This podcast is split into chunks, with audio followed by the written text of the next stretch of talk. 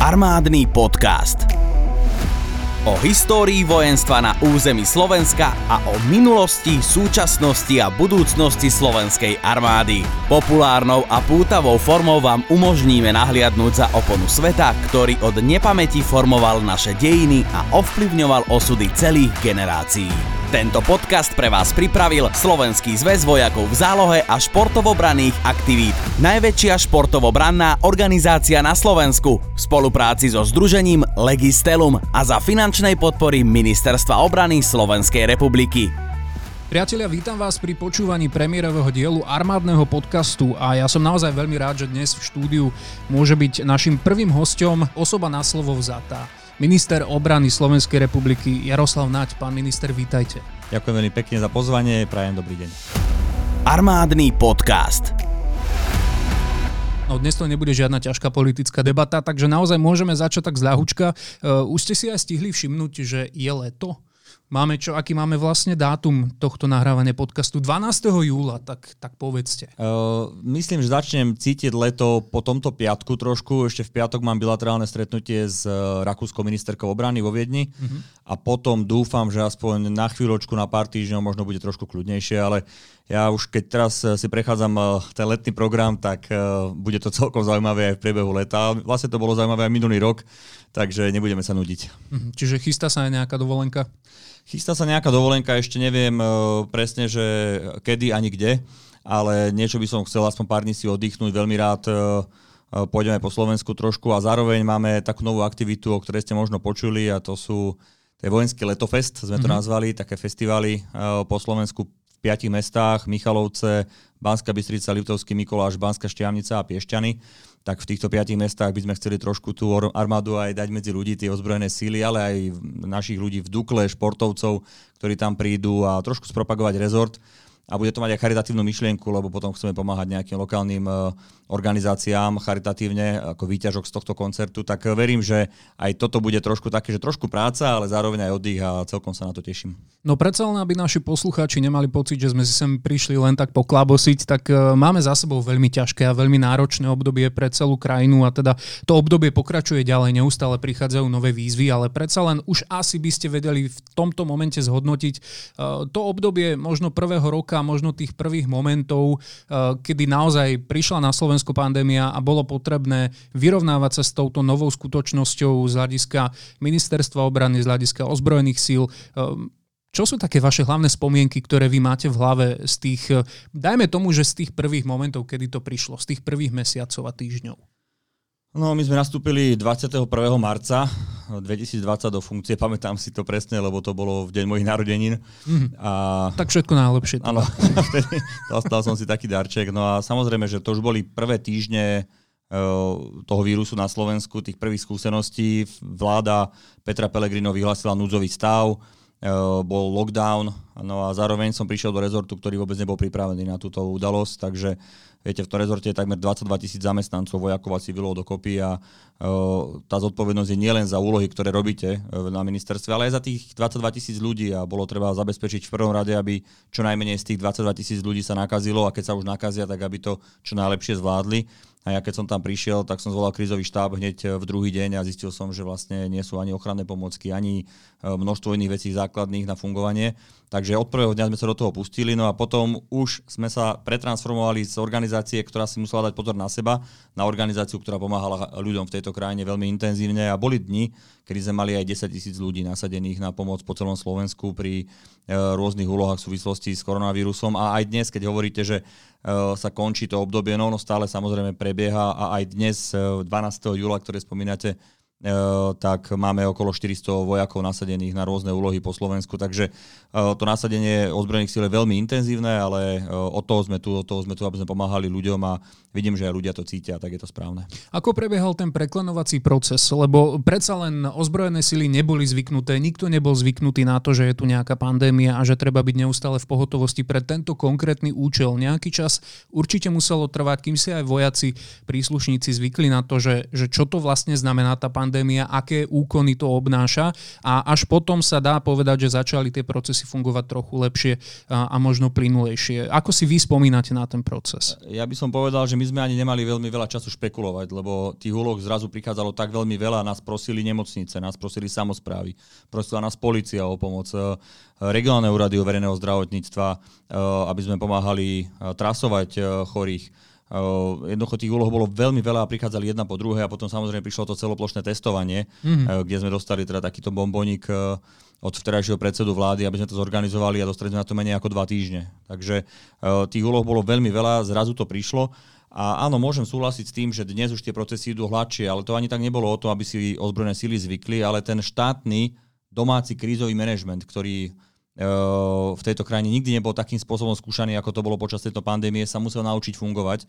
A, a naozaj toto cvičenie, ak to tak môžem nazvať, bolo veľmi náročné a samozrejme, že sme objavili aj množstvo chýb, veci nefungovali. Civilná ochrana, tak ako bola, kedy existovala v tejto krajine, tak teraz je v podstate, alebo bola v troskách a postupne sa znova začína budovať tak verím, že sa nám, e, že všetko to zlé, čo bolo za ten ostatný rok, e, bolo aj na niečo dobré, aby sme si uvedomili, že bezpečnosť nie je samozrejmosť a že bezpečnosť e, treba vnímať aj v širších súvislostiach, ako len možno nejakú bezpečnosť na uliciach alebo v súvislosti, ja neviem, s našimi hranicami, ale že ho musíme vnímať aj z hľadiska také veci, ako je pandémia, ktorá prišla nečakane a stalo to možno 12 500 ľudských životov mm. zatiaľ, ale Zároveň e, vieme, že to môže prísť kedykoľvek a musíme byť na to pripravení. A dnes táto krajina je oveľa lepšie na také veci pripravená, ako bola, keď sme tu moc e, pred e, necelým rokom a popreberali.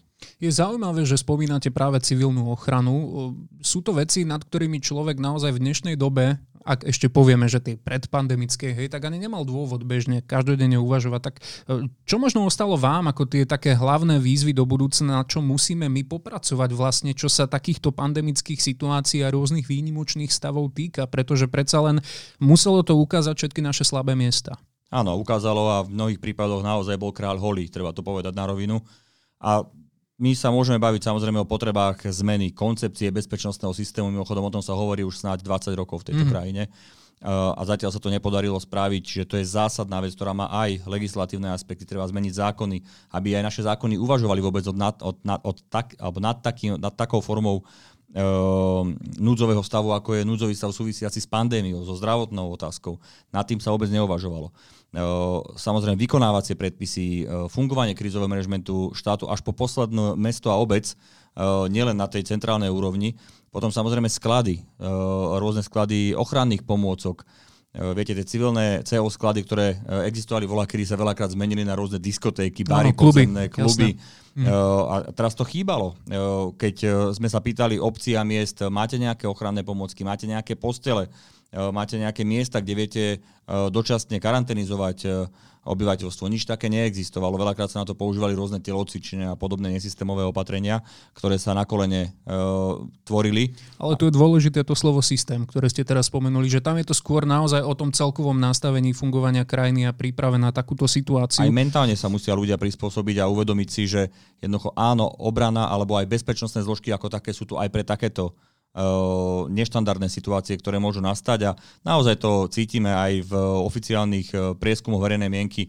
Rok k roku nám podľa Eurobarometra stúpila dôvera k ozbrojeným silám o 14% a to e, už predtým bola veľmi vysoká a teraz je extrémne vysoká, lebo ľudia videli a stále vidia, že vojaci sú tu, aby pomáhali a naozaj pomáhali veľmi výrazne a keď môžem povedať veľmi úprimne, nie kvôli tomu, že som minister obrany, ale že som člen vlády a môžem to posúdiť, tak ak niečo naozaj veľmi dobre fungovalo počas eh, tejto krízy, tak to boli ozbrojené síly. Tu sa môžeme vrátiť napríklad ako na taký možno prvý príklad, na ktorom to bolo najviac vidieť a to bolo plošné testovanie. To prvé plošné testovanie, kedy naozaj eh, sme stáli v radoch a počuli sme o tom niekde spredu, spred 500 metrov, kde teda stál ten prvý, že ešte sa čaká na certifikáty, ešte sa čaká na samotné testy, ale tí vojaci tam vždy stáli, alebo vojačky a vždy boli pripravení pomôcť. Na nich boli v podstate tie najpozitívnejšie ohlasy. E, ako boli oni pripravení na takúto situáciu? Alebo bolo to jednoducho hodenie do vody a šlo sa? Bolo to hodenie do vody. Ja som e, ten uh, už legendárny telefonát od pána bývalého predsedu vlády Matoviča dostal v útorok, v útorok popoludní, že v piatok o týždeň začíname s celoplošným testovaním. Hmm. My sme mali veľmi málo času na tú prípravu a nikto iný v tejto krajine by to nedokázal zabezpečiť okrem ozbrojených síl.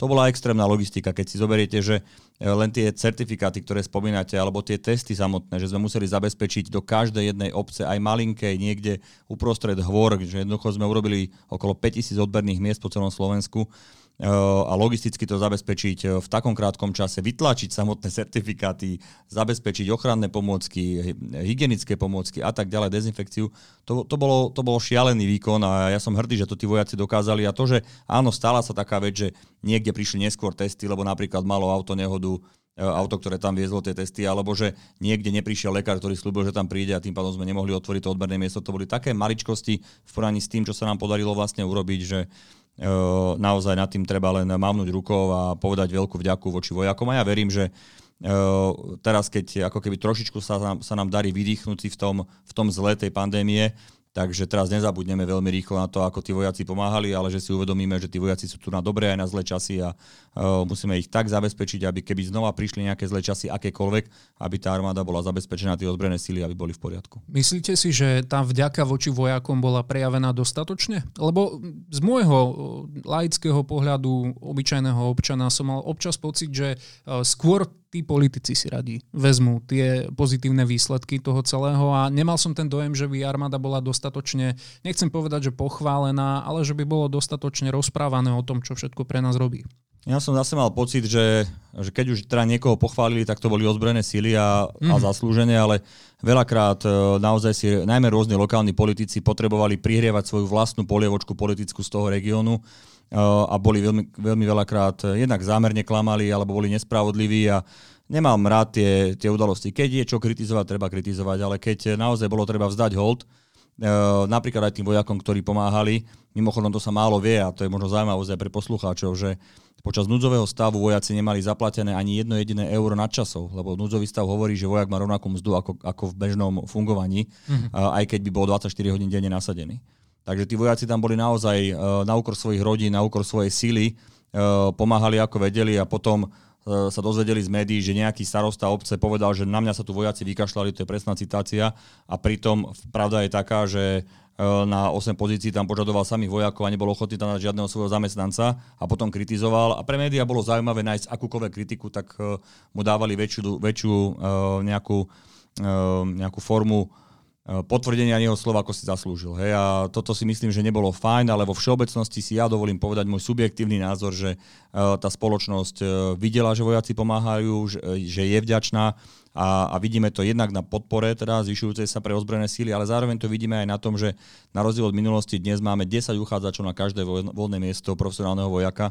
Jednoducho ľudia sa dnes radi stotožňujú so ozbrojenými silami, radi by sa k ním pridali a zároveň aj deti. Máme takú súťaž krezie pre vojakov od detí a keď, e, to už bol 20. ročník tento rok, a keď doteraz bolo najviac 2000 krezieb zaslaných, tak tento rok už to bolo 4000.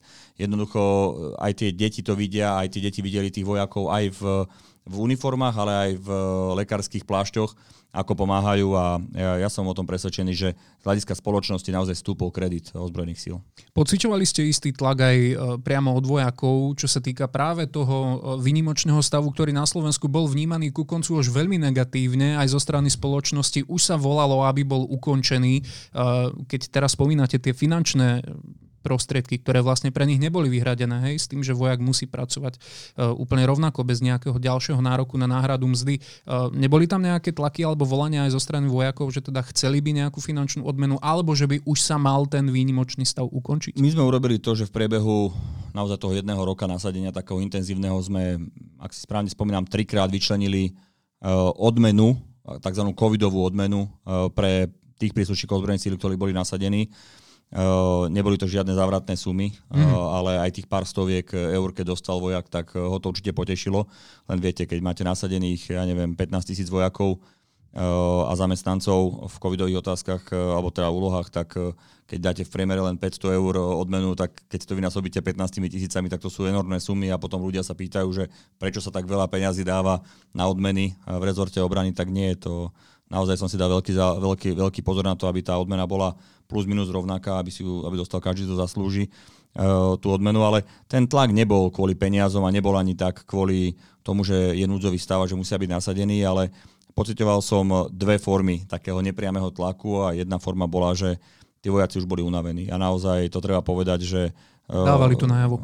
No, oni, to, oni to nejako oficiálne nekomunikovali, ale ja som to na nich videl. Oni išli do služby, lebo vojak funguje na rozkaz a keď ten rozkaz dostal, tak 99,99% tých vojakov naozaj tie rozkazy plnilo a ja som za to veľmi vďačný, ale už som videl objektívne, že sú unavení, mm-hmm. že jednoducho ťahali niekedy kopec dní v kuse a, a naozaj dlhé hodiny.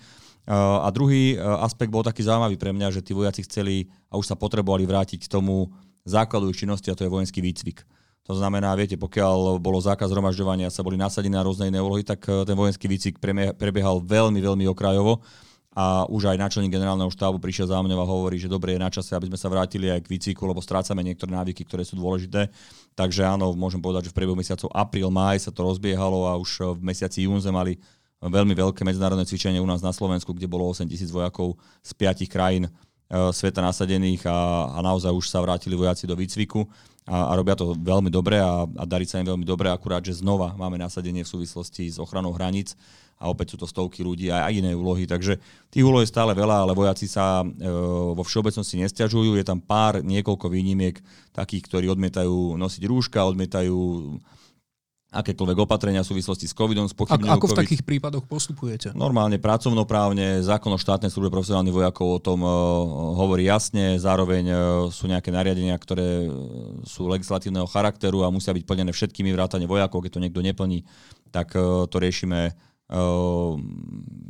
povedal by som, adekvátne tomu a keď niekto si myslí, že podávaním rôznych pseudo podaní na Európsky súd pre ľudské práva alebo na podobné e, inštitúcie im, im pomôže, Eh, v nerešpektovaní zákona na Slovensku, tak sa veľmi milí. Mhm.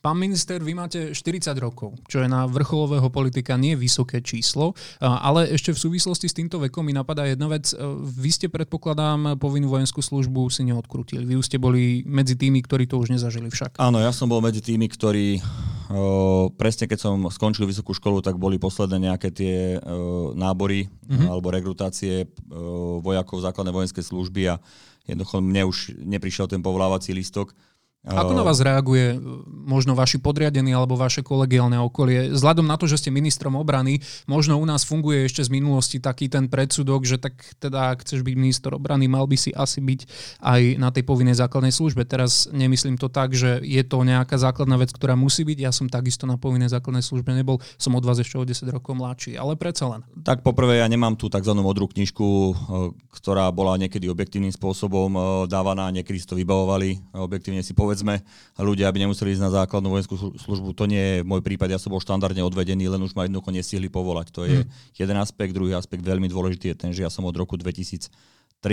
pracoval na ministerstve obrany od funkcie radového úradníka až po, ja neviem, zástupcu ministerstva obrany v Bruseli pri NATO takže oni vedeli, že ja dlhodobo pôsobím v tom rezorte. Keď som odišiel z rezortu za uh, pôsobenia Martina Glváča ako ministra, tak uh, som sa tomu venoval ako analytik, čiže oni ma stále vnímali.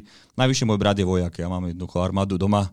Čiže odkrútená aj za vás, hej? Takže... Ani ste nikdy neuvažovali nad tým, že by ste si tú povinnú dali? No, tú povinnú som už nestihol objektívne a uh, urobil som to, čo som vedel spraviť a to sú rôzne aj vojenské kurzy, kurzy prežitia, mm-hmm. rôzne kurzy narábania so zbraniami a tak ďalej. To mám za sebou, ale samozrejme to nenahradí tú základnú vojenskú službu dnes keby som uh, si mohol vybrať, rád by som ju absolvoval a dokonca poviem to tak úplne, možno, že mi ľudia neuveria, ale dnes, keby som s týmto rozumom znova uh, mal ísť na vysokú školu, tak by som asi išiel na Akadémiu ozbrojených síl, lebo tá téma mňa extrémne baví. Ja som tam doma a veľmi ma to baví a, a, a byť profesionálnym vojakom by bolo pre mňa uh, naozaj asi niečím, čo ma veľmi bavilo.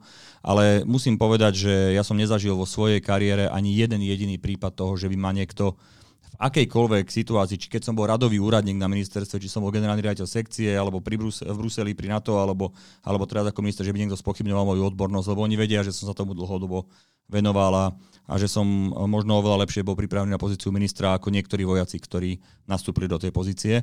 To je po prvé. Po druhé, môžem povedať, že Uh, len v rámci krajín NATO je snáď, ja neviem teraz presne, či možno aj 10 minister, ministeriek Eh, obrany, ktoré tiež neboli na základnej vojenskej službe a jednoducho sú to špičkové, niektoré veľmi kvalitné. Môžem spomenúť napríklad ministerku, ktorá je z bývalej, nechcem byť úplne špecifický, ale z bývalej krajiny západného, teda Jugoslávie a je veľmi rešpektovaná ako ministerka obrany v rámci NATO tak naozaj toto dnes nefunguje a to skôr sú takí nejakí kritici na prvú, ktorí povedia, čo tento vie o ozbrojených silách, však ani nevie rozoznať samopal od pištole, no tak jednak to nie je môj prípad a, a jednak dnes Eh, drevia väčšina eh, ministrov, takmer všetci v NATO sú ľudia, ktorí neboli profesionálni vojaci a mnohí z nich ani neslúžili v armáde. Na vašu ministerskú stoličku sa musíme pozerať ako na manažerskú pozíciu a naozaj sa hovorí, že často práve človek, ktorý nie je z fachu v úvodzovkách, tak dokáže sa pozerať na tie veci inak, ale toto už o vás musia teda zhodnotiť vaši podriadení.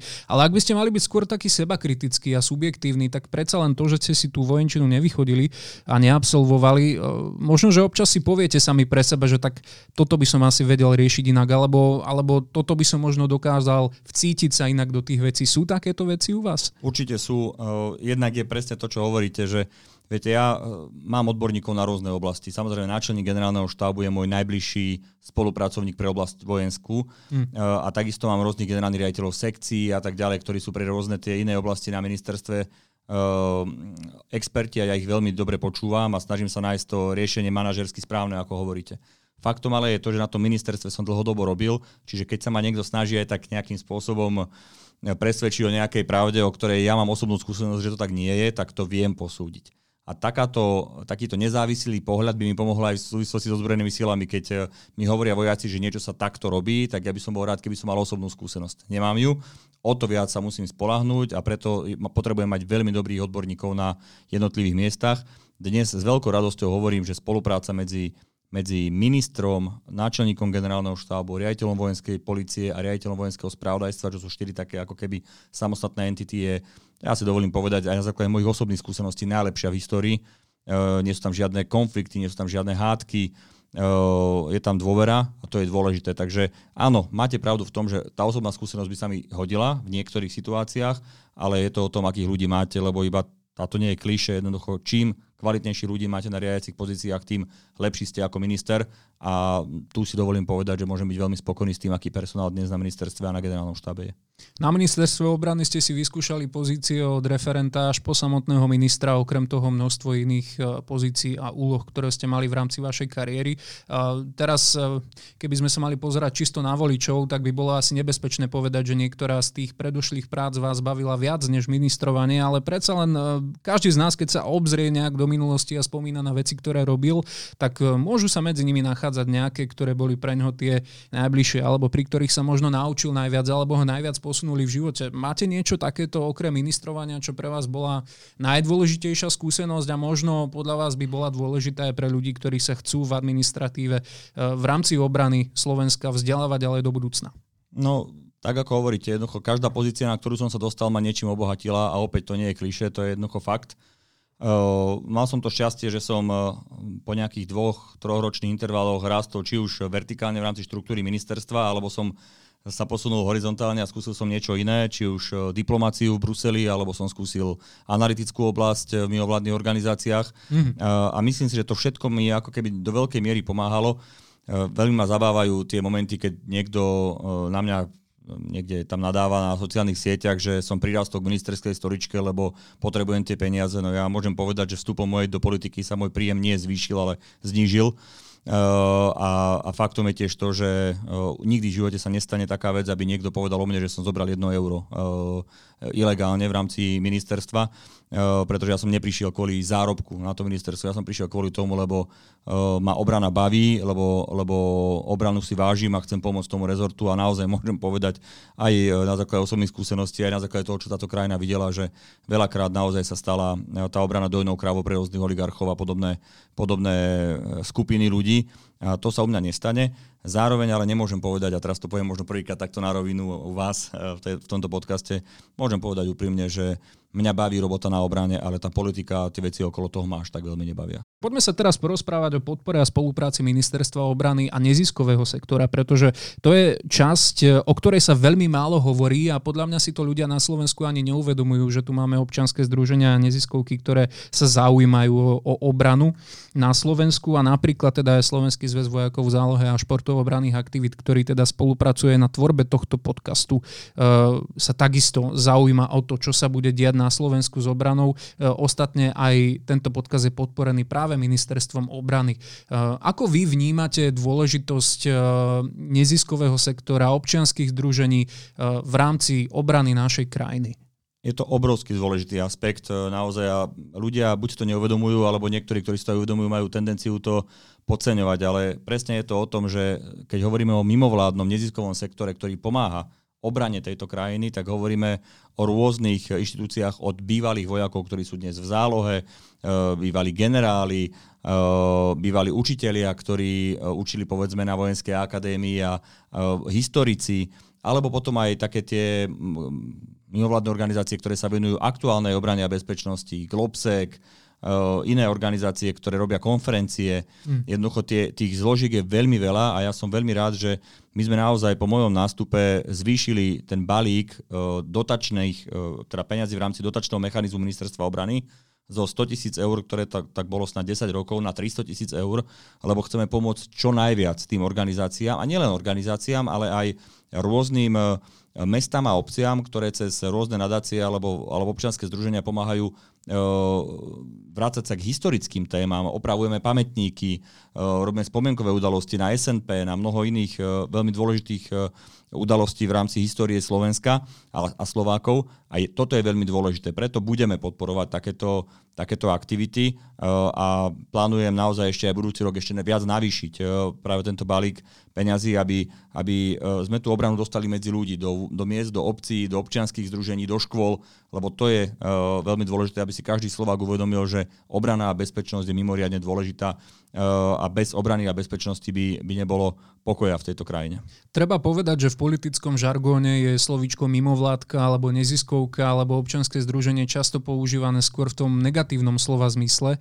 A podľa mňa je to škoda, nemyslíte? Lebo často sa tým niektorí politici teda ohrňajú a ohadzujú, že taká taká neziskovka napojená na takého a takého človeka robí a toto, toto proti slovensky.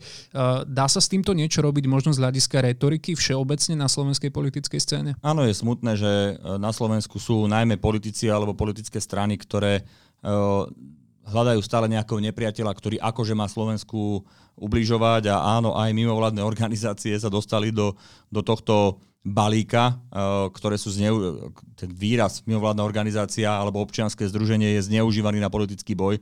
Je to naozaj nezmyselné, veď na Slovensku máme tisícky rôznych mimovládnych organizácií, ktoré veľmi pomáhajú ľuďom.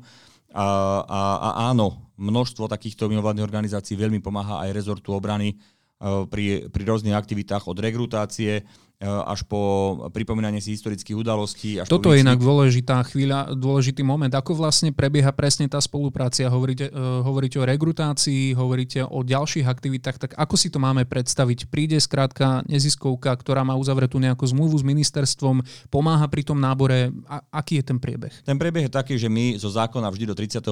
marca uh, kalendárneho roku musíme zverejniť výzvu na dotácie hmm. zo strany ministerstva obrany, kde potom e, príde e, množstvo, v tomto prípade myslím okolo 160 žiadostí prišlo z celého Slovenska E, s konkrétnym pro- projektom. A tie projekty sú rôzne od stretávania sa s, so, so žiakmi základných škôl alebo študentami stredných a vysokých škôl a, hovorenie o armáde a histórii a bezpečnosti, až po organizovanie rôznych e, vojenských podujatí alebo, alebo otváranie nových pamätníkov alebo opravu existujúcich pamätníkov. Jednoducho tých projektov bolo, hovorím, okolo 160. My sme z toho vybrali tie, ktoré sme v rámci sumy 300 tisíc eur vedeli podporiť dohromady. Mm. Uh, a to bolo niekoľko desiatok projektov a na základe toho sa podpisuje zmluva a potom tie jednotlivé organizácie dostanú peňažky podľa projektu, ktorý je schválený a môžu tú konkrétnu aktivitu vyvíjať. A naozaj to sú aj také veci, ako je Deň detí so zbrojenými silami, alebo to sú aj, aj veci, ktoré nie sú len finančne podporované ministerstvom obrany, ale aj materiálne, povedzme, alebo vojaci tam prídu, alebo, alebo vieme nejaký marketingové predmety doniesť pre tie, pre tie deti väčšinou a jednoducho tých podujatí sú desiatky a je to veľmi pekné, je to veľmi dôležité, lebo okrem iného to aj ten patriotizmus zdraví a tú národnú hrdosť buduje medzi ľuďmi a, a to je veľmi dôležité. Patriotizmus je ďalší moment. V podstate to slovo sa stalo niekedy až, až nádavkou a pritom ten zdravý patriotizmus nejako sa nám vytráca a presne začína prevládať ten náoko ten extrémny patriotizmus. Ako toto vnímate vy, ako to rozdeľujete? Presne takto vnímam, ako hovoríte vy, že jednoducho na Slovensku áno, na jednej strane e, sú ľudia, ktorí si bijú e, do, do prs hrdo, akí sú hrdí Slováci a na druhej strane, keď majú ten, ten, ten zdravý patriotizmus preukázať, uh, tak to nevedia a stále hľadajú nejakého nepriateľa medzi Slovákmi, medzi zahraničnými ľuďmi a tak ďalej. Uh, to nie je dobre. My potrebujeme naozaj medzi Slovákmi budovať tú hrdosť na náš národ, na našu krajinu, na našu históriu, na naše osobnosti, na hrdinov, ktorých sme mali typu Štefánik alebo Gabčík, jednoducho, keď aj tých vojenských vyťahnem. To, to sú naozaj momenty, o ktorých málo ľudí vie. Tí najväčší tzv. hejslováci, ktorí sa bijú do prst, tak tí uh, by ani nevedeli povedať uh, nejakých 5 základných uh, mien uh, povedzme vo vojenskej oblasti historickej, medzi ktorých patrí aj Štefánik, hm. ktorí pre našu krajinu urobili veľmi veľa. Takže naozaj my budeme tieto aktivity podporovať, či sa to niekomu páči alebo nepáči, lebo na tom nie je nič zlé, v tom nie je žiadna politika, v tom nie sú žiadne nejaké ekonomické krivé záujmy, v tom je jednoducho jeden jediný záujem a to je budovanie slovenskej obrany a bezpečnosti a záujmu o túto agendu aj medzi bežnými ľuďmi. Hovorili ste o sume 300 tisíc eur, ktorá bola rozdelená medzi organizácie, ktoré sa uchádzali so svojimi projektami. Nie je to málo? No je to málo, ale hovorím, uh, minulý rok bolo rozdelených, myslím, okolo 100 tisíc, 90, možno 7 tisíc eur. Uh, my sme to teraz trojnásobili a, a budeme to znova navyšovať, lebo aj teraz sme dali ako najväčšia, najväčší balík na jeden projekt bol, myslím, 20 tisíc eur, ktorý mm-hmm. sme dali. Čiže to nie sú žiadne veľké projekty naozaj. A, a, a napríklad jeden pekný projekt, to je, myslím, že to bol práve najväčší, Eh, ktorý sme podporili, je vybudovanie múzea vysťahovalectva eh, v Pavlovciach nad Uhom pri Michalovciach. Tam budujú nové múzeum eh, a časť vysťahovalcov, ktorí odišli do Spojených štátov amerických historicky z tej oblasti, išla slúžiť do ozbrojených síl. Eh, amerických. A jednoducho tá časť toho múzea bude vyslovene mať tento charakter a to sú veľmi pekné príbehy a, a ja som vďačný za to, keď uh, môžeme takúto peknú vec podporiť, lebo to buduje našu hrdosť národnú a nie to, kto najviac kričí na nejakých cudzincov, ktorí k nám prídu na dovolenku. Myslím si, že takýto príklad najkrajšie ilustruje to, že väčšina ľudí, ktorí sa v rámci toho mimovládneho sektora angažujú v tejto oblasti, sú v podstate nadšenci, že tomu dávajú všetko. Ako sa z toho dá podľa vás vyťažiť viac? Lebo predsa len doteraz o nich nebolo veľa počuť. No, treba to s veľkou hrdosťou komunikovať.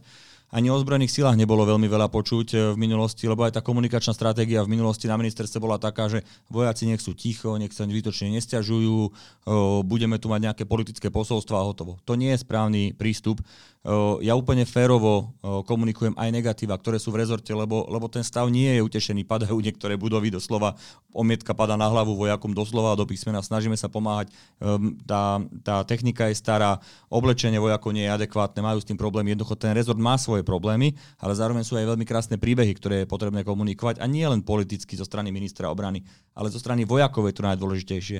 Teraz sme mali také podujatie, e, alebo taký projektík, kde sme Eh, vojakov dali súťažiť eh, v súťaži 5 proti 5 v RTVS a, a oni tie peňažky, ktoré získali, tak darovali svojmu bývalému kolegovi, ktorý mal, má vážne zdravotné problémy a, a za tie peňažky mu, mu špeciálny počítač zakúpili a dali mu nejaké ďalšie peňažky na, na rehabilitáciu. Nádherný prípad, príklad toho, ako tí vojaci medzi sebou držia ako rodina a malo to veľmi široký uh, dosah aj, e, alebo aj reakcie veľmi pozitívne od bežných ľudí, že vidia, že tí vojaci spolu držia. A takéto projekty treba jasne komunikovať, hovoriť o tom, rovnako tak ako o projektoch tých nadšencov, o ktorých hovoríte. Mm. o, či už bývalých vojakov, ktorí dnes sú už e, v, vo vysluhovom dôchodku a organizujú rôzne podujatia, e, až po, až po tých vojakov, ktorí nad rámec eh, svojej pracovnej činnosti vo svojom voľnom čase sa stretávajú s deťmi, pomáhajú im eh, pri rôznych projektoch eh, sociálneho charakteru. A to, to všetko treba komunikovať medzi ľudí, aby to ľudia cítili a videli. Môže nejakým spôsobom členstvo v podobných združeniach niekomu zjednodušiť e, to, aby sa jedného dňa stal aj členom ozbrojených síl? Existujú takéto cesty? Uh, existujú také cesty a nielen ozbrojených síl, ale aj ministerstva obrany. Mm-hmm. Samozrejme, že keď máme nejakých ľudí, ktorí sa dlhodobo už počas štúdia na vysokej škole, povedzme, alebo aj neskôr venovali agende obrany a bezpečnosti, či už rôznych uh, občianských združeniach alebo, alebo akademickom prostredí, tak tých ľudí samozrejme o tých máme záujem. Ale zároveň by sme chceli, aby sme trošku oživili možno to, čo si ľudia pamätajú pod uh, názvom Svezarm. Mm. Jednoducho uh, takéto združenie, ktoré vedie ľudí k, k bezpečnosti a k obrane a keď títo ľudia tam dokážu byť, mladí ľudia tam dokážu byť aktívni, bude ich to baviť, tak následne im môžeme uľahčiť vstup do ozbrojených síl a, a to budeme veľmi radi, keď sa to podarí robiť. Robíme novú koncepciu naozaj aj z hľadiska aktívnych záloh, ktoré potrebujeme budovať aj z hľadiska príjmania rekrútov E, do ozbrojených síl Slovenskej republiky a, a verím, že nájdeme tú správnu cestu, ako prepojiť aj prácu Eh, rôznych eh, záujmových alebo občianských združení a ozbrojených síl. Pri Svezarme sa veľa hovorí o tom, akým spôsobom sa má podariť odstrániť tá nálepka z minulého režimu, ktorá ostala s takou pachuťou. Vy vidíte nejakú cestu, alebo jednoducho je to len o nastolení niečoho úplne nového? Je to o jasnom deklarovaní, aký cieľ má tá organizácia a akým spôsobom bude fungovať. Je oveľa lepšie štátom zriadiť podobné eh, organizácie, ako bol Zväzarm, hmm. alebo, alebo štátom, alebo v koordinácii so štátom nechať fungovať rôzne občanské združenia, ktoré môžu takéto aktivity robiť. Ako keď sa máme pozerať na mladých ľudí, ktorí nevedia, čo činia, eh, sa nechajú zmanipulovať a vstupujú do rôznych eh, organizácií typu Slovenskí bránci, čo mm. je paravojenská, polovojenská organizácia ilegálne fungujúca, e, ktorá je vnímaná ako bezpečnostné riziko pre e, Slovensko a adekvátne k tomu sa k tejto organizácii aj staviame. Toto nie je cesta. V čom, vidí, v čom vidíte chybu štátu? V čoho, z čoho to vychádza vlastne v rámci našej krajiny a systému? Že vôbec mladí muži vstupujú do niečoho podobného? Lebo nemôžeme tú vinu zvaľovať iba na nich. No nie, nemajú alternatívu. Jednoducho existuje tu niečo, čo už teda aj dva roky sme nepoužili kvôli korone a to je dobrovoľná vojenská príprava, hm. E, ale tá nebola ako keby dotiahnutá do konca. Myšlienka bola dobrá, ale nebolo to dostatočne zaujímavé pre tých ľudí, takže tých žiadostí o vstup do dobrovoľnej alebo do, o absolvovanie dobrovoľnej vojenskej prípravy nebola, nebolo veľa. Uh, mali by sme priniesť mladým ľuďom alternatívu. Nechceš byť vojak zatiaľ, alebo nechceš byť policajt zatiaľ v poriadku, však uvidíš, či ťa to za, bude baviť. Skús uh, prácu v tomto združení, uh, povedzme tak pracovne, že Svezarm 2, a, a uvidíš, či sa ti to bude páčiť a ak áno, tak e, v tom prípade aj my budeme vidieť, ako ti to ide a môžeš e, prejsť do ozbrojených síl. Toto by bola cesta a, a naozaj v tom prípade by sme tých mladých ľudí nehnali do náručia rôznych jedincov, ktorí zakladajú ilegálne organizácie len s cieľom vlastného prospechu, či už ekonomického alebo politického, ale tým podrývajú bezpečnostný systém krajiny. A prípad slovenských bráncov je presne t- ten prípad, že je to organizácia, ktorá podrýva bezpečnostný systém tejto krajiny a, a voči takým organizáciám musíme konať veľmi prísne. Teraz ja nechcem znieť tak, že si prihrievam polievočku alebo pre nás teda, ale práve Slovenský zväz vojakov zálohe je založený práve na základoch zväzarmu, tak tak uvidíme, ako sa budú vyvíjať ďalšie aktivity aj v spolupráci s ministerstvom obrany. E, predsa len ešte, čo sa týka členstva v neziskových organizáciách podobného typu, e, je možné, aby boli podľa vás priamo začlenené aj do aktivít, ktoré musí armáda vyvíjať napríklad v čase pandémie, keď je potrebné rýchlo riešiť nejakú krízu, alebo tu vidíte jedinú možnosť ako absolútnu profesionalizáciu, respektíve iba e, prácu čisto profesionálnych vojakov. Cesta je niekde uprostred. Na jednej strane samozrejme tá, ten systém domáceho krizového manažmentu štátu musí fungovať a mal, mal by primárne fungovať na existujúcich bezpečnostných zložkách, ale čo potrebujeme naozaj k tomu doplniť, je systém aktívnych záloh, to znamená v prípade potreby budeme mať presne vyčlenenú skupinu ľudí, ktorí nám môžu pomôcť. Či to budú lekári, či to budú ženisti, ktorí by nám mohli pomáhať v prípade záplav, alebo to budú ITčkári, ktorí jednoducho v prípade potreby ich budeme môcť stiahnuť. A rovnako tak, tá ďal, ten ďalší aspekt by mali byť občianske združenia, ktoré sú ochotné spolupracovať. My máme podpísané dnes zmluvy s rôznymi občianskými združeniami na rôzne aktivity a podľa mňa jedna e, tá zmluva by sa mohla rozšíriť o ten aspekt, že v prípade potreby by poskytli svoj či už materiálne vybavenie alebo personálne vybavenie na to, aby sa pomáhalo v nejakých konkrétnych aktivitách. Má to legislatívne dnes bariéry, ale my vstupujeme do tých rôznych zákonov a budeme pripravovať novelizácie a na toto by sme mali pritom myslieť. Z toho, čo sme si dnes povedali, ja to teda chápem tak, že pre vás je určite dôležité, aby ministerstvo obrany a všeobecne ozbrojené síly vystupovali inak, než vystupovali v minulosti. Či už je to rôznymi modernejšími spôsobmi PR a podobne. E, ale myslím si, že toto by nemal byť asi hlavný výstup napríklad pre bývalých vojakov, ktorí keď teraz počujú o tom, že teda pár vojakov prišlo do telky urobiť nejaký pekný program, nechcem to takto bagatelizovať, ale rozumiete, čo myslím, aby si teraz toto nezobrali ako gro toho, kam sa má posúvať ďalej naša armáda. Odzneli myšlienky o tom, že je potrebné lepšie rekrutovať, že je potrebné lepšie pracovať s mládežou, samozrejme, že je dôležité PR a lepšia komunikácia, ale v čom vidíte také tie reálne a vážne výzvy e, slovenskej obrany ako také pre najbližšie, možno aj 10 ročie? No, tých výziev je pred nami strašne veľa, ale samozrejme my teraz veľa hovoríme o tom zapojení občianských združení a tak ďalej, ale tá obrana má aj to svoje jadro a to jadro je samozrejme personál, ozbrojených síl. To jadro je e, materiálne vybavenie, technické vybavenie, mm-hmm. modernizácia techniky. Viete to, naozaj faktom je, že my máme e, niektoré vozidlá, ktoré majú aj 70 rokov, ktoré stále slúžia v ozbrojených silách a my potrebujeme do toho veľa investovať. Samozrejme je to o moderných technológiách typu drony, typu IT, Samozrejme je to o infraštruktúre. E, niektoré budovy sú v katastrofálnom stave a vôbec celkovo infraštruktúra nie je v dobrom stave. To všetko sú výzvy, ktoré sú pred nami, ktoré musíme robiť a zároveň Samozrejme musíme byť aj pripravení na existovanie v tomto geopolitickom prostredí, ktoré je dnes výrazne horšie, povedzme to na, na rovinu, ako bolo pred 15 rokmi. Kto by si myslel v roku 2005, že na Ukrajine bude prebiehať vojnový konflikt, že, že Krym bude anektovaný Ruskou federáciou, že budeme mať vojnu v Gruzínsku. Že, budeme že to vojnu... množstvo z nás bude schváľovať. Presne tak. Hmm. Jednoducho tá dezinformačná vlna, ktorá tu je v tejto krajine, je veľmi silná. Rovnako tak, eh, povedal by som, tie fake news, tie falošné správy, ktoré sa šíria, alebo propaganda, ktorá sa šíri, je zahraničná propaganda, škodlivá pre naše záujmy, pre záujmy Slovenskej republiky. Eh, to všetko je vec, ktorým musíme žiť a preto musíme mať kvalitné aj vojenské spravodajstvo, aby sme vedeli jednoducho reagovať na tieto veci. A, a, a to všetko je ten, ten základ, na ktorom my musíme robiť a potom uh, tie, tie vedľajšie veci, ktoré sú tiež rovnako dôležité, ale, ale nie sú tým, tým grom, tým, tým jadrom, tak to je práve uh, tá komunikácia so spoločnosťou ako takou vrátane odbornej spoločnosti, vrátane uh, ľudí, ktorí slúžili v ozbrojených silách a stále majú čo povedať.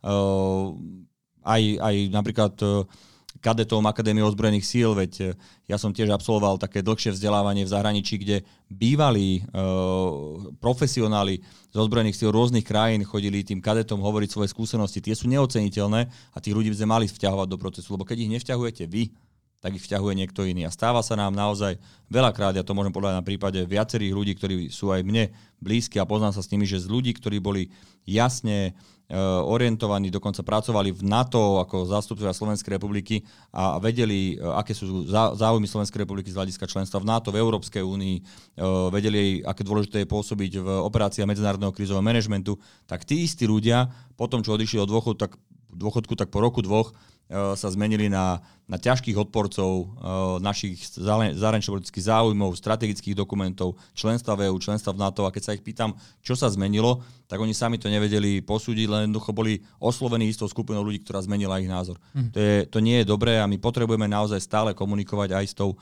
bezpečnostnou a obranou komunitou, ktorá zahrňa samozrejme aj tých ľudí, ktorí dlhé, dlhé 10 ročia pôsobili v našich ozbrojených silách. Pán minister, viete si predstaviť návrat povinnej vojenskej služby? Ja si viem predstaviť všetko, aj návrat povinnej vojenskej služby, ale málo kto si uvedomuje, eh, že to by bolo extrémne drahé. Skúsme byť realisti, preto sa vás na to pýtam. No, keď budem realista, tak poviem, že návrat eh, základnej vojenskej služby alebo povinnej vojenskej služby si praje len eh, necelých 25% obyvateľov Slovenskej republiky. To je, to je jedna vec. E, väčšinou sú to ľudia, ktorí absolvovali základnú vojenskú službu, muži, ktorí dnes majú ten spomienkový optimizmus. Ale to bolo veľmi super, keď sme sa tam spoločne dva roky stretávali a žili v nejakej komunite. Na druhej a... strane to je ale verejná mienka. Ak si spomenieme na prvé prieskumy, keď sa ešte len malo očkovať, keď sme spomínali pandémiu, bolo to presne tých 25%, ktoré by sa nechali zaočkovať. Takže s týmito vecami sa dá pracovať. Mňa by skôr zaujímala vaša subjektívna, váš subjektívny pohľad. Či by ste boli za niečo podobné a keď tak možno akou formou, lebo vieme, že v rôznych krajinách v zahraničí či sa k niečomu podobnému pristupuje inak, než to bolo kedysi u nás. No, veď práve, že niečo podobné, to je ten aspekt, lebo ten, ten samotný návrat e, by stal niekoľko miliard eur. My by sme museli vrátiť naspäť tie základne, ktoré sme časom popredávali alebo darovali mestám a obciam ako opustené, lebo tam boli tí, tie desiatky tisíc vojakov základnej vojenskej služby mm. každý rok. Jednoducho tú infraštruktúru už nemáme, museli by sme ju znova vybudovať, kúpiť naspäť, opraviť a pripraviť miliardové investície by to vyžadovalo poprvé. Po druhé, dnes fungujú ozbrojené síly v krajinách NATO, ale aj vo väčšine krajín sveta na, na inom princípe, ako tomu bolo za studenej vojny, kde bolo dôležité mať obrovské množstvo vojakov. Dnes je to skôr o tom, aké vybavenie majú, akými technológiami disponujú a tak ďalej. Ale keď hovoríme o tom, čo ste povedali, že mať niečo podobné, tak to je už iná, iná diskusia. A to niečo podobné sú práve tie aktívne zálohy, ktoré by sme mohli na Slovensku vybudovať napríklad po vzore Českej republiky. Mm-hmm. My máme dnes v aktívnych zálohách niekoľko stoviek vojakov, ale uh, v Českej republike je to niekoľko desať tisíc. Uh, sú to ľudia, ktorí denne chodia do svojich pracova- uh, pracovných do, do zamestnaní, zamestnaní štandardní na svoje pracovné pozície a dostávajú niekoľko tisíc českých korún za, za rok a, a kvôli tomu raz za mesiac idú na víkend na nejaké cvičenie v tej svojej konkrétnej oblasti, v ktorej sú dobrí. A keď ich potrebuje uh, armáda Českej republiky, tak ich stiahnu z toho, z toho zamestnania, tomu zamestnávateľovi vyplácajú ako keby odškodné za ňo a zároveň nemu dávajú plnohodnotnú mzdu na to obdobie, koľko pre nich robí konkrétnu aktivitu. Napríklad, keď by sme potrebovali lekárov, tak by sme ich vedeli takýmto spôsobom stiahnuť, alebo ITčkárov na nejakú konkrétnu vec a tak ďalej. A toto je cesta, ktorou by sme sa mali uh, uberať. Jednak by to bolo tak, že tí ľudia, ktorí majú záujem o armádu, ale nechcú slúžiť v ozbrojených silách dlhodobo, tak by mohli podpísať nejaký krátkodobý kontrakt v rámci aktívnych záloh a zároveň štát by získal to, čo reálne potrebuje. V akom časovom výhľade by sme sa v oblasti aktívnych záloh vedeli posunúť ďalej z toho, čo máme teraz? No my chceme budúci rok prísť e, so zmenou legislatívy, ktorá je potrebná na túto vec. No a následne to samozrejme nie je skoková vec, že jeden rok to zavedieme a hneď máme tie čísla, aké potrebujeme, ale umožnili by sme legislatívne to, aby sme postupne mohli podpisovať jednotlivých ľudí, lebo dnes tiež môžete slúžiť v aktívnych zálohách, ale iba za predpokladu, že ste bol bývalý vojak alebo že ste bol bývalý policajt. A my potrebujeme tých ľudí, ktorí práve neboli v ozbrojených silách alebo v policajnom zbore v minulosti, ale ktorí prinášajú svoju prianú hodnotu s tou svojou činnosťou, ktorú, ktorú dokážu robiť. Tak to majú v Čechách a podľa môjho názoru toto je správna cesta. Tak buďme ešte na záver jedenkrát realisti a skúste teraz nám predostrieť možno to, čo ministerstvo obrany a naše ozbrojené sily chystajú do konca roka. Predstavme si ten zbožný scenár, že pandémie niet a môžeme sa sústreďovať na budovanie, na tvorbu nových zaujímavých projektov, na chystanie eh, a prácu na našej stratégii a tak ďalej. Čo sú pre vás tie nosné piliere, ktoré by malo ministerstvo obrany prezentovať a na nich pracovať v no, dohľadnom no, čase. Rozumiem. My sme pred, eh, alebo za ten rok aj štvrť, eh, odkedy sme vo, vo vláde, tak sa nám podarilo spoločne s ministerstvom zahraničných vecí urobiť e, bezpečnostnú obranu a vojenskú stratégiu ako základné bezpečnostné dokumenty. A teraz v tom období, ktoré je pred nami, potrebujeme toto tra- e, transformovať do dlhodobého plánu rozvoja rezortu obrany. To by sme chceli mať hotové niekedy v septembri alebo v oktobri tohto roku. Zároveň môžem povedať, že v tomto roku spustíme veľké modernizačné projekty, e, náhrada tých starých bojových vozidel pechoty, BVPčiek za nové pásové vozidlá, akvizícia nových eh, kolesových vozidel 8x8, ktoré sú potrebné na rýchly presun po cestách pri konkrétnych veciach eh, a budeme veľa investovať do, do infraštruktúry. Zároveň dávame najviac peňazí v histórii do, do výstroje vojakov, lebo tá naozaj bola v kritickom stave. To je na to obdobie, povedzme, do konca tohto roka. Keď sa toto podarí zrealizovať, tak to bude veľký úspech, lebo napríklad v takej Českej republike uh, už snáď uh, 5 alebo 6 rokov sa snažia obstarať pácové vozidlá a nedarí sa im to. Toto je veľká vec pre modernizáciu ozbrojených síl. Zároveň popri tom musíme zabezpečiť chod a činnosť tak, ako sa má, aby, aby sme vedeli pomáhať tam, kde treba a zároveň postupne samozrejme skvalitňovať personál a investovať do, do toho prostredia pracovného tak, ako sa má. Veľa úloh, veľmi veľa úloh pred nami, ale verím tomu, že aj tá situácia s covidom nám umožní naozaj sa sústrediť viac na tie obranné veci a, Eh, nepýtame ani viacej peňazí. Eh, pýtame len to, čo je dlhodobo plánované a eh, keď dostaneme tie peniaze, ktoré sú dlhodobo plánované pre rezort obrany, lebo teraz sa robí rozpočet, ako viete, na 1 plus 3 roky, čiže jednoducho my máme nejakú víziu, kam, kam sme mali ísť. Ak to dostaneme, tak naozaj si viem predstaviť to, že po 4 rokoch, keď teda dúfam, že to bude 4 roky, koľko bude táto vláda pri moci, keď po 4 rokoch budem končiť, tak sa budem môcť pozrieť tým vojakom do tváre a povedať, že Neukradol som ani cent, ale za to sme e, urobili veľmi veľa pre vás a, a že oni budú možno trošku aj smutní, keď budeme odchádzať. Tak verím, že po 4 rokoch sa opäť stretneme v armádnom podcaste a budeme si to vidieť celé zhrnúť. Hosťom premiérového dielu armádneho podcastu bol minister obrany Slovenskej republiky Jaroslav Nať. Ďakujem, že ste prišli. Ďakujem veľmi pekne a prajem vám aj podcastu všetko dobré. Armádny podcast. Tento podcast pre vás pripravil Slovenský zväz vojakov v zálohe a športovobranných aktivít. Najväčšia športovobranná organizácia na Slovensku v spolupráci so združením Legistelum a za finančnej podpory Ministerstva obrany Slovenskej republiky.